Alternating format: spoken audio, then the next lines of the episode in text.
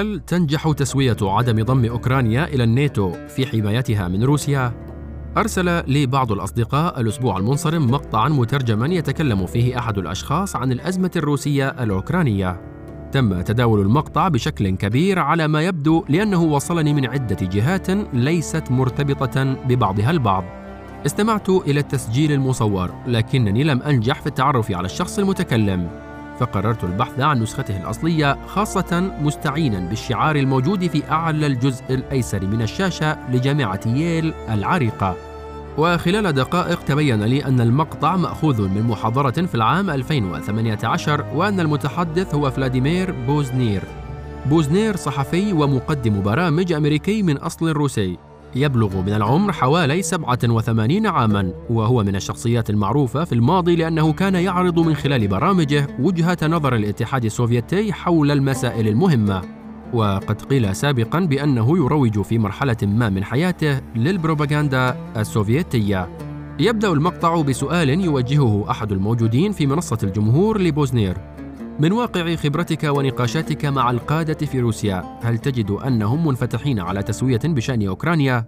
يرد بوزنير بالقول إن كلمة السر هي التسوية بمعنى أن حل المشكلة مع روسيا يجب أن يتم من خلال عرض تسوية عليها ثم يضرب بوزنير المثل بأزمة الصواريخ الكوبية في عام 1962 ويقول بأن الأزمة انتهت بتسوية قبلت فيها أمريكا سحب الصواريخ النووية من تركيا على أن يتراجع الروس في المقابل من كوبا ويسحبوا صواريخهم من هناك. وقد تضمنت التسوية تنفيذ الالتزام الأمريكي بشكل سري دون الإعلان عنه. يجادل بوزنير بأن النظرة الروسية تقول بأن حلف شمال الأطلسي تهديد وجودي لموسكو وأنه يتوسع أكثر باتجاهها. مشيرا إلى أن الناتو أصبح على حدود روسيا في لاتفيا وإستونيا. ثم يضيف بأنه إذا انضمت أوكرانيا إلى الغرب فإنه من المنطقي أن نفترض أنها ستصبح عضوا في الناتو. وبما أن لأوكرانيا حدودا مع روسيا وبما أن شبه جزيرة القرم هي تقليديا لروسيا فإن الأسطول السادس الأمريكي قد يتواجد في البحر الأسود والناتو سيصبح على حدود روسيا الغربية. وهو ما يراه الروس تهديدا وجوديا بحسب وصفه.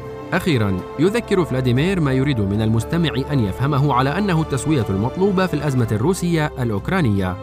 فيقول إنه إذا تم التفاوض على اتفاق دولي ينص على أن أوكرانيا لن تصبح عضوا في الناتو في الخمسين عاما المقبلة فلن يكون هناك مشكلة أوكرانية. إذا يريد فلاديمير أن يقول لنا بأن تسوية من هذا النوع تحمي أوكرانيا. لكن إلى أي مدى مثل هذا الادعاء صحيح؟ قبل الإجابة عن هذا السؤال سيكون من المفيد الإشارة إلى بعض المغالطات التي وردت في مداخلته. فشبه جزيرة القرم ليست روسية من الناحية التقليدية وإلا لجاز لنا أن نقول إنها عثمانية لوقت أطول من الزمن. فقد بقيت ملحقة بالحكم العثماني لقرون ولعل وجود أقلية تترية مسلمة من أصل تركي هناك إلى يومنا هذا بالرغم من فتك السوفييت هو خير دليل على ذلك. من المقاربات الخاطئة أيضا تصوير لاتفيا وأسيتونيا على أنها تهديد لروسيا بسبب انضمامها إلى حلف شمال الأطلسي. دول البلطيق تعتبر دولا مجهرية بالنسبة إلى مساحة روسيا. فضلا عن ذلك فهي لا تمتلك جيوشا حقيقية. أسيتونيا على سبيل المثال تفتقد حتى إلى الدبابات. موازنة حفظ الأمن في هذه الدول لا تتجاوز مليار دولار في أحسن الأحوال. وتم احتلالها وضمها إلى الاتحاد السوفيتي سابقا بكل سهولة. ثم وقعت تحت الاحتلال النازي ثم تحت الاحتلال السوفيتي مرة أخرى. بمعنى آخر هذه الدول ساقطة عسكريا ويراد لها من وجهة النظر الروسية أن تبقى كذلك هي وغيرها من الدول المحيطة بروسيا.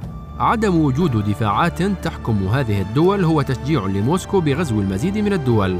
فإذا لم تتردد موسكو بغزو دولة مثل أوكرانيا في العام 2014 فما الذي سيمنعها في أي وقت من الأوقات لأي سبب من الأسباب من غزو مثل هذه الدول الضعيفة المحيطة بها؟ وفقا للسردية المطروحة على لسان فلاديمير فإن احتلال روسيا لشبه جزيرة القرم في العام 2014 كان هدفه منع انضمام أوكرانيا إلى الناتو لكننا اليوم في العام 2022 ولم ينهي احتلال شبه جزيرة القرم وضمها إلى روسيا التهديدات الروسية باحتلال كامل أوكرانيا. كما أنه لم ينهي النقاش بشأن مسألة انضمام أوكرانيا إلى حلف شمال الأطلسي. الأمر لا يتعلق بانضمام أوكرانيا إلى الحلف بشكل أساسي بقدر ما تتعلق بقدرة روسيا على تهديد جيرانها باستخدام القوة العسكرية واستعادة نفوذها فيما يسمى بدول الاتحاد السوفيتي السابقة. لكن بغض النظر عن ذلك لا يوجد ضمانات بأن الروس سيلتزمون بأي اتفاق يجرى.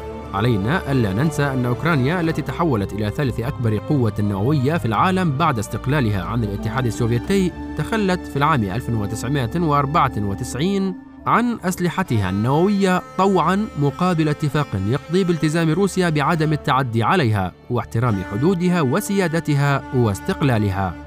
وعلى الرغم من أن الاتفاق حظي بالمكانة الدولية وتم كذلك بضمانات أمنية أمريكية إلا أن أحدا لم يلتزم بما تم الاتفاق عليه ودفعت أوكرانيا ثمن ذلك.